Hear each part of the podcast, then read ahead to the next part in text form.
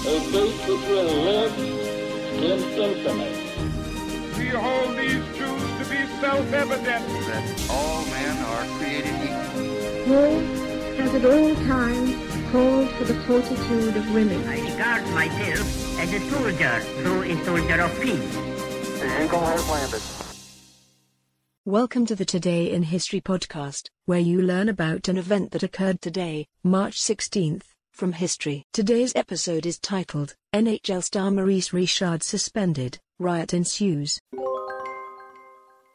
On March 16, 1955, NHL President Clarence Campbell suspends Montreal Canadiens star Maurice Rocket Richard for the remainder of the regular season and playoffs after he attacks an opponent with his stick and slugs a referee in the head.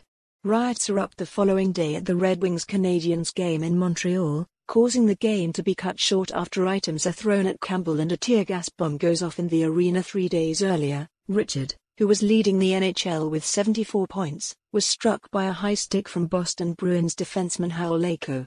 Laycoe was penalized, but Richard attacked him with his stick and punched referee Cliff Thompson with two hard blows to the face when he attempted to intervene. According to the Ottawa Citizen. And quote, whether this type of conduct is the product of temperamental instability or willful defiance of authority in the games does not matter, comma, and quote, Campbell said of the suspension. And quote, it is the type of conduct which cannot be tolerated by any player, star or otherwise. Despite warnings that his attendance at the Red Wings Canadiens game on March 17, 1955, could be problematic, Campbell stood in defiance in the stands at the game. From the drop of the puck, fans threw everything from shoes to food at the president. One fan even eluded security long enough to shake Campbell's hand, then slap him in the face.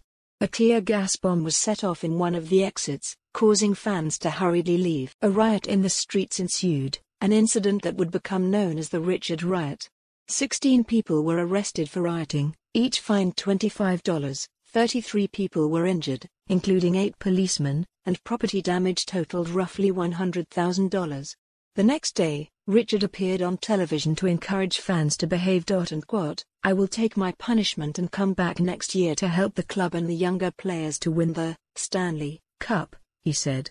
Montreal won the Stanley Cup the next season. Richard, who died in 2000, was inducted into the Hockey Hall of Fame in 1965. Today's historic event is provided by History.com.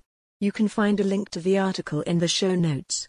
Help support the podcast by rating us on your favorite podcatcher, or support it on Patreon by visiting patreon.com slash autopod. Thanks, and tune in tomorrow for an all-new episode of Today in History.